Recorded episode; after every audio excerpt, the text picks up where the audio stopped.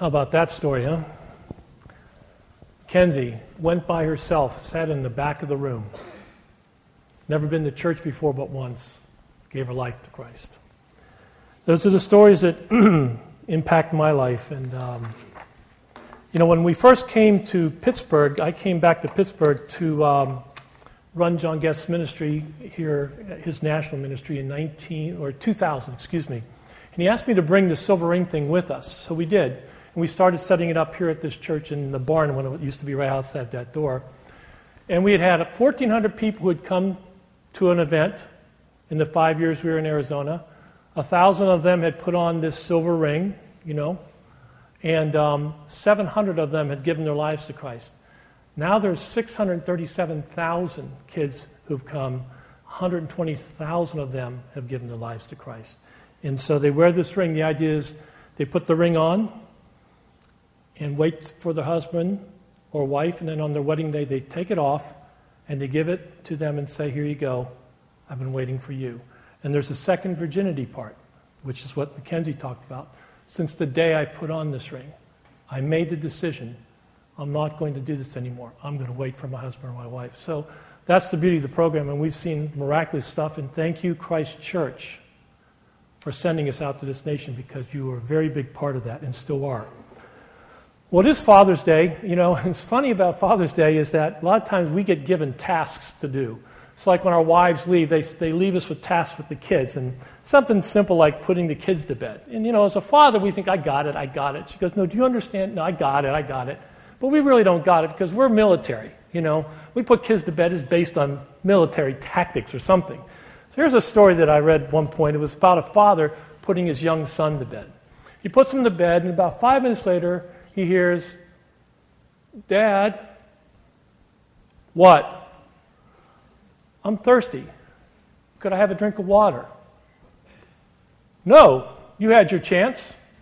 Lights out. Go to sleep. See, we think we're controlling the kids, right? Five minutes later, Dad, what? Can I please have a drink of water? I said no, and if you ask me again, you're going to get a spanking. Five minutes later, Dad, what? When you come up to give me my spanking, could you please bring me a drink of water? As we know, our kids do control us. A lot of times on Father's Day, I hear messages, and the messages are sometimes a bit negative. I don't want to be negative today. I want you to be encouraged as a father. I found some research that I thought was very interesting. It's by a guy by the name of Michael Craven. He said this in short, if a father does not go to church, no matter how faithful his wife is, only one child in 50 will become a regular worshiper. However, if a father does go regularly, regardless of the practices of, his, of her, their mother, between two thirds and three quarters of their children will become churchgoers. You see, one of the reasons suggested for this distinction is that children tend to get their direction about domestic life from their mom, while their conceptions of the outside world come from dad. If dad takes faith seriously in God, then the message to their children is that God should be taken seriously. And this just confirms the essential role of the father as the spiritual leader of the family. All I'm going to say to fathers today is one simple thing. Wherever you've been in the past, no matter where you find yourself today, today, become the spiritual leader of your family. Whatever it takes to work that out, lead your family spiritually. Your kids' lives literally depend upon it. Just be that. Don't miss what your kids are doing. Get to it. You can't catch up later. Go to everything they do, and God will bless your children, I guarantee you. So just take that message for what it is. Now, today's scripture is probably the most difficult scripture in the Bible to explain. Thank you, Christ Church, for giving it to me. but um, I want to give you a background on what was happening before we get to Acts chapter 5. So I'm just going to take you a real quick little summary of what happened in chapters 3 through 4. What was happening is was Peter and John were walking into the temple courts to teach, okay? And while they're doing it, some people brought this cripple who was a beggar. And this cripple asked Peter and John for money. So Peter and John go, Well, listen, silver and gold we don't have, but what we have, we will give to you. And they looked at the man and they said, In the name of Jesus Christ of Nazareth, walk. And this cripple, they help him up and he starts walking around, jumping up and down, and praising God. Not bad for starters, right? Then they continue into the temple courts. And in the temple courts, they go in and they start to teach. And the main thing they were talking about was the resurrection of Jesus Christ. Now, you have to understand, this is about two months after Jesus was crucified and rise from the dead. Now, two months isn't a very long time. I actually went back and looked at the news, which was two months from today. You know what the news was? The big news two months from today? Wait for it. Wait for it. Bruce Jenner is transitioning to a new gender. Yes, that was the news. You remember that, right? These people were very familiar with the fact that Jesus Christ got massacred on a cross. They all knew about this. And there's a story of him rising from the dead. While they were speaking, the religious leaders came in and seized them and put them in jail right when they were speaking. But they were so dynamic that the people that heard them believed in Christ. And 5,000 of them were said to believe that day. So it went from 120 people to 5,000 that day. The next day, the religious leaders get these guys out of jail, and they had one question for them. They said this By what power or what name did you heal this man? And I love this. It says in the scriptures, and Peter, filled with the Holy Spirit, said, If you're asking how he was healed, then know this it was by the name of Jesus of Nazareth, who you crucified and who rose from the dead. And that's why he's standing right next to you right now. Not bad, huh? Well, now that they saw this man standing here, they really didn't have anything to say. So they threatened Peter and John and they released them because there was nothing they really could do. So they go back, Peter and John go back and go, oh man, check out what happened. They tell this whole story. But they basically said, but they threatened us. Because before they released them, they threatened them.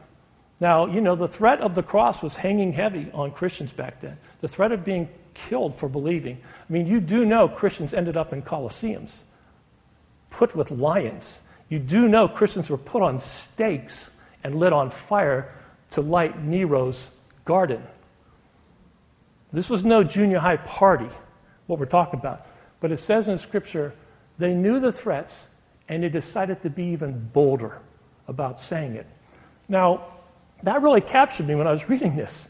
And the next piece of Scripture, the very last verse, was this verse. And while, the, while these 5,000 people gathered for prayer, the room shook and they received the Holy Spirit.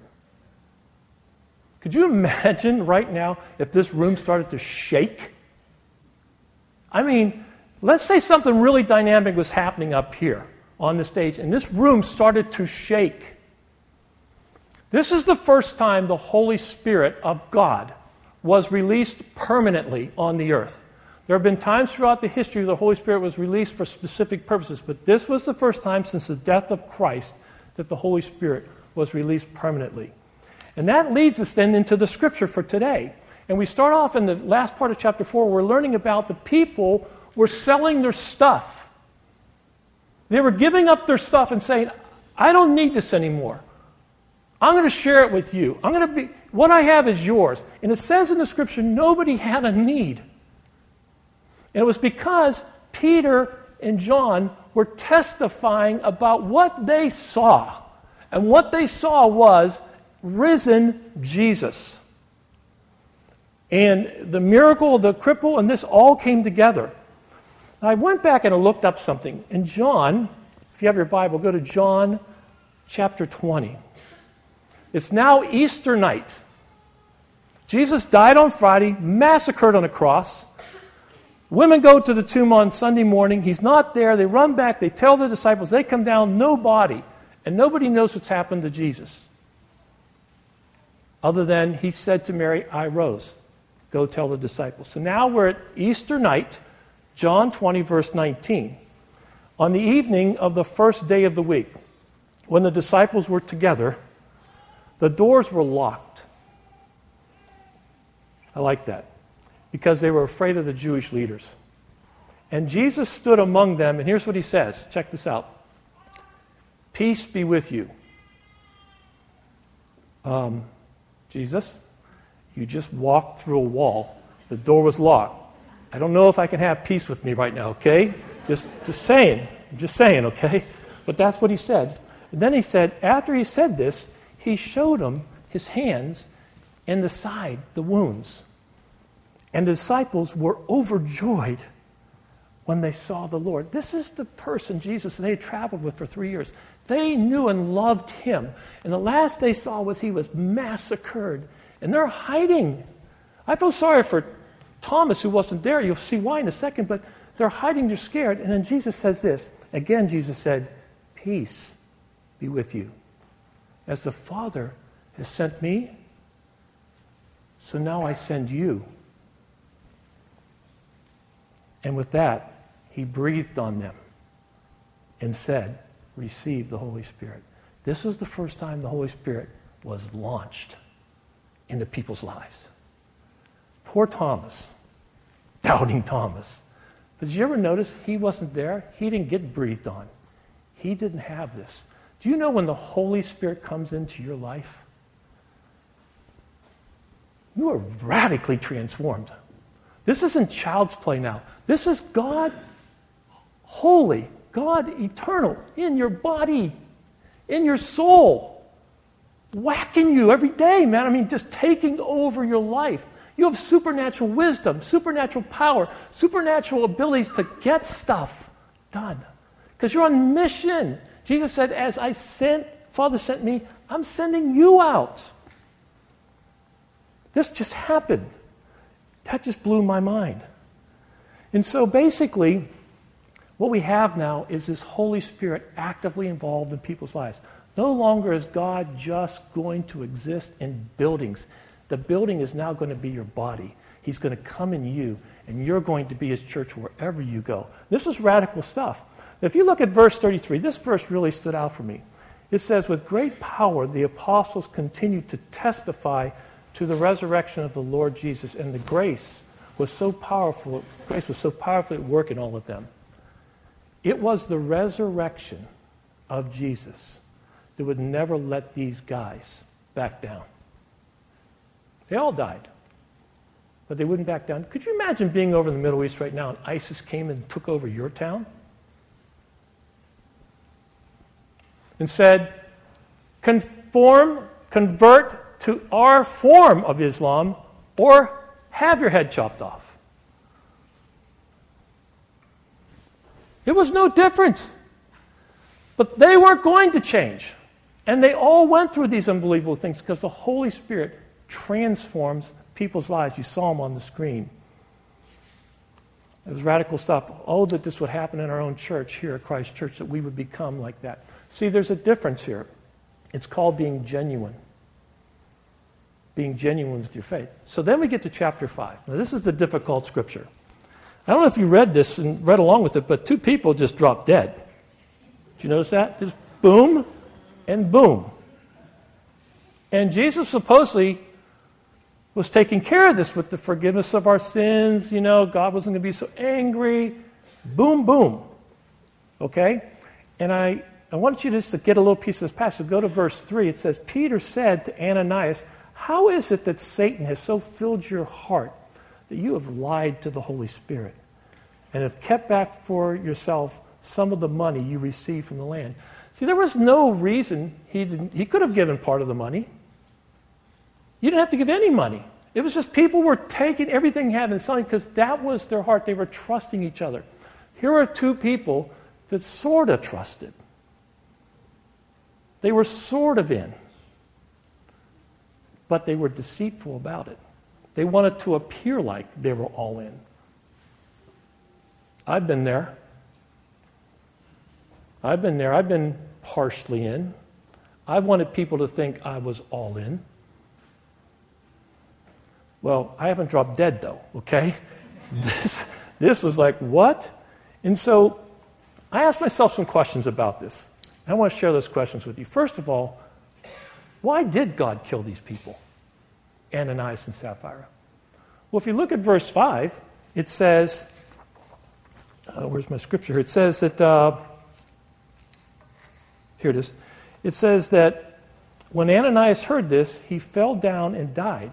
And if you go down to verse 10, when Sapphira heard it, the moment she, at that moment she fell down at his feet and died. Nowhere in Scripture does it say that God killed them. I don't know if you noticed that, but nowhere did it say God killed them. Well, then I have my next question. Well, then, how did they die? And I never knew until I found this little article that happened two years ago. This was actually in Bridgeport, Connecticut, March 13, 2014. A congregation loudly confronted its longtime pastor about his alleged infidelity. And in the midst of their meeting and them yelling at him, the pastor dropped dead. That's what happened Sunday at Miracle Faith World Outreach Church, according to its members of the congregation and the police sources. Bishop Bobby Davis, pastor of Harriet Street Church since its founding in 1967, was pronounced dead at Bridgeport Hospital. He wanted to come clean with us. He wanted us to forgive him, said one of the elders. You ever been in a situation where you did something so bad, or you were in such a bad place with something, you physically got sick?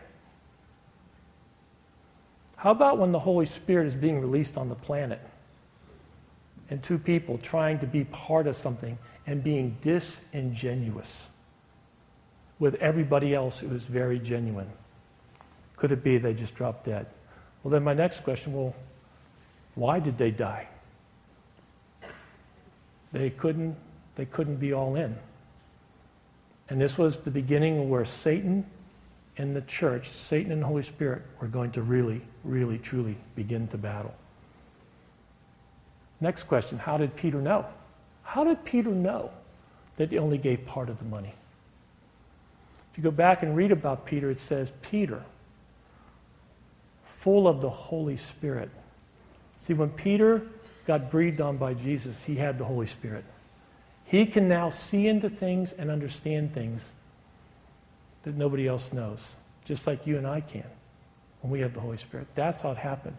Last question I had was well, then, why don't all hypocrites die? Why am I still standing up here? That wasn't that big of a sin, in my opinion. Why am I still standing? Answer God is good. God is very good. But also because He is releasing His new game plan. And His new game plan is I'm going to use sick, sinful people to tell the world about my love. But they're going to have the Holy Spirit in them. And that's going to make the difference. And I'm going to change the world. And guess what? he did. Let's just go back to Genesis for a second. Genesis, 3,500 years back to Genesis. I want to show you something about the Holy Spirit that is really interesting. And it, goes, it starts with Genesis chapter 1. It's actually the base, baseball verse in the Bible, you know, in the big inning. Um,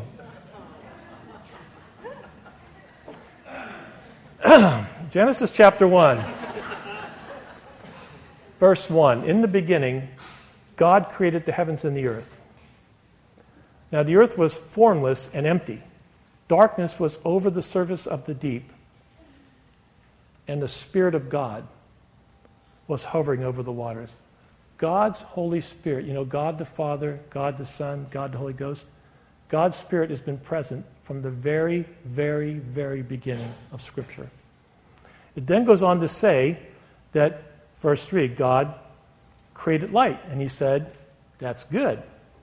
Then in verse 9, God created the water and the land, and he said, That's good. Then God created vegetation, plants, trees. He said, That's good. Down to verse 14, created the stars, the moon, and the sun. Saw what he, what he made, and he said, That is good. Created the fish, the sea creatures, the birds. God said, That is good. Created wild animals and livestock and said, That is good. And then the most incredible verse comes up Genesis chapter 1, verse 26. Then God said, Let us make man in our image, in our likeness, so that they may rule over the fish of the sea and the birds in the sky, and over the livestock and all the wild animals, and over the creatures that move on the ground. So God created man in his own image. In the image of God, he created them. Male and female, he created them. Go back to that one slide where it says in our image.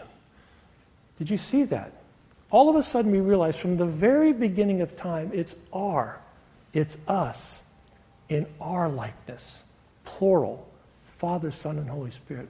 God's plan has always been about releasing His Holy Spirit. It's always been about Christ paying the price and releasing His Holy Spirit. We were created knowing that. Did you see that? God's Holy Spirit has always, always been a part of this plan. Um, then, if you go to the last part of this uh, verse, verse 31, it says, God saw what he had made, and it was very good. When it came to man, bearing the image of the Creator, he said it was very good. Do you understand that we are separate from animals? That we have a soul. I've asked people over the years, where is your soul? I don't know. Well, do you have one? Yeah, I believe I have a soul. Where is it? I don't know. I mean, is it next to your esophagus? Where is it? I mean, you, know, where's your soul? I don't know. Well, then how do you know you have one? I, I just believe that. I said, Have you ever loved anybody? Well, yeah. How do you know? Well, I felt it inside. Where? My heart. No, that's a muscle. Where? I don't know. It's in your soul. It says God is love. It's your soul. That's how you know there's spiritual life. You can love. You can experience worship. I've never seen an animal build a church. Never seen an animal bow down. But forever, from the beginning of time to now, from the, from the most ignorant to the most educated, we seek God, don't we? We never have stopped. It's because we have a soul. We have a honing device inside us that will never give up seeking God no matter how much we pile on it. Some of you are sitting here today who are not sure where you sit with God. Some of you have started a journey and you're looking at your life right now and saying, I'm half in. I'm disingenuous.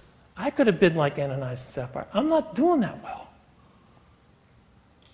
But God won't leave you alone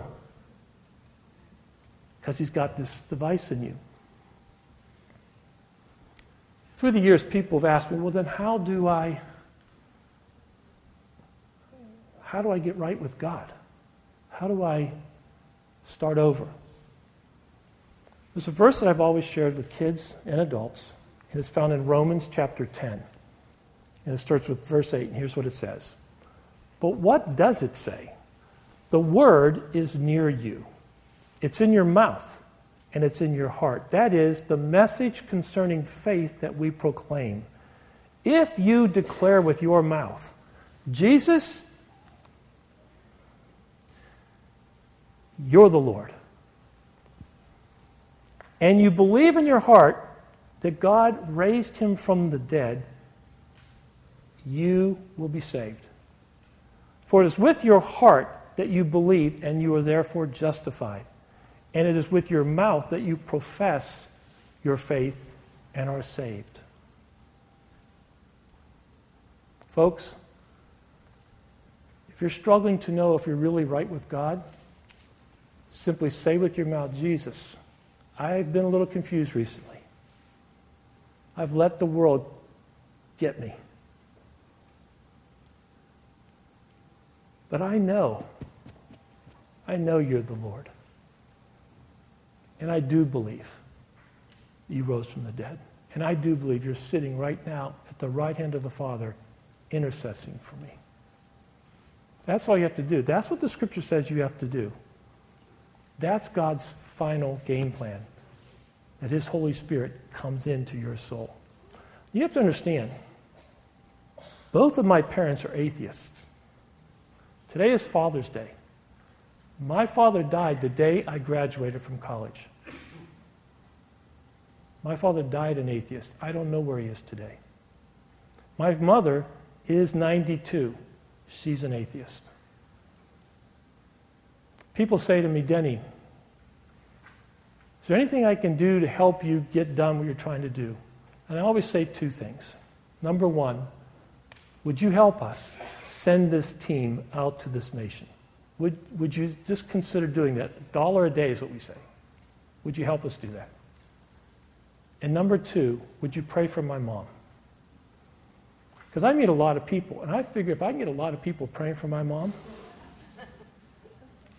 would you pray for my mom? It's real easy. Pray for Kay. Her name's Kathleen, she goes by Kay. Pray for Kay. Her birthday is on Wednesday. That's what I ask. When I was 18 years old, I gave my life to Christ. I made nine commitments from my sophomore year to my senior in high school because I was very immature. My wife says, You still really are, but okay. But then I made the final commitment where I said, Jesus, you are Lord. I'm not going back. I went to Penn State. I volunteered in ministry. I graduated. I went into ministry. And since that day, I eat, drink, and sleep teenagers. I think about how can God use people to reach them. And I've done that since that day. That's what my life is about. And God has been blessing us in amazing ways. So I don't assume everybody sitting here today knows Christ. I don't assume everybody sitting here today is happy with their walk with Christ. Some of us are half gassed.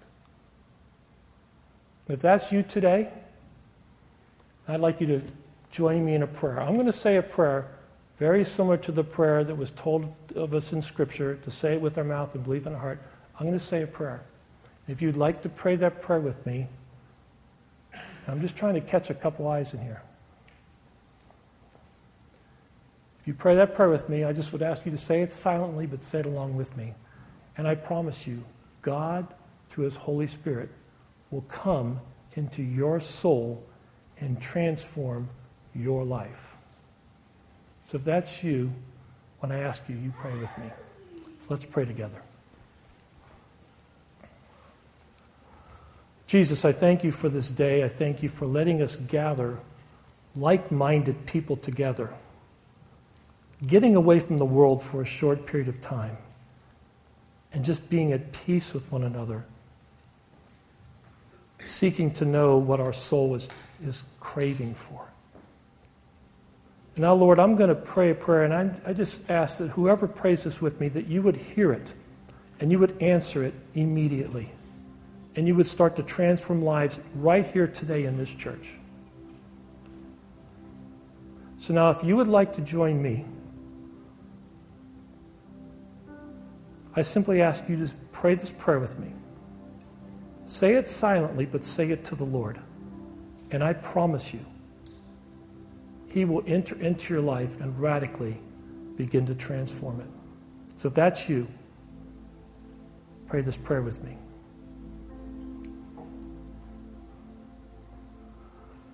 Dear Lord Jesus, dear Lord Jesus,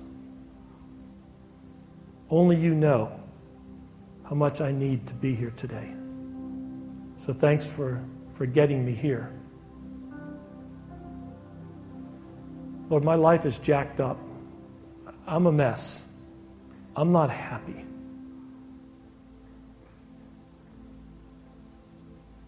And I need you to forgive me. So, right now, Lord Jesus, I simply ask you, please, forgive me. Forgive me. And Lord, I do believe you are the Lord. I'm saying it with my mouth. And I believe I do believe you had the power to walk out of the grave. So, right now, Lord Jesus, come into my life. Bring your Holy Spirit into my soul.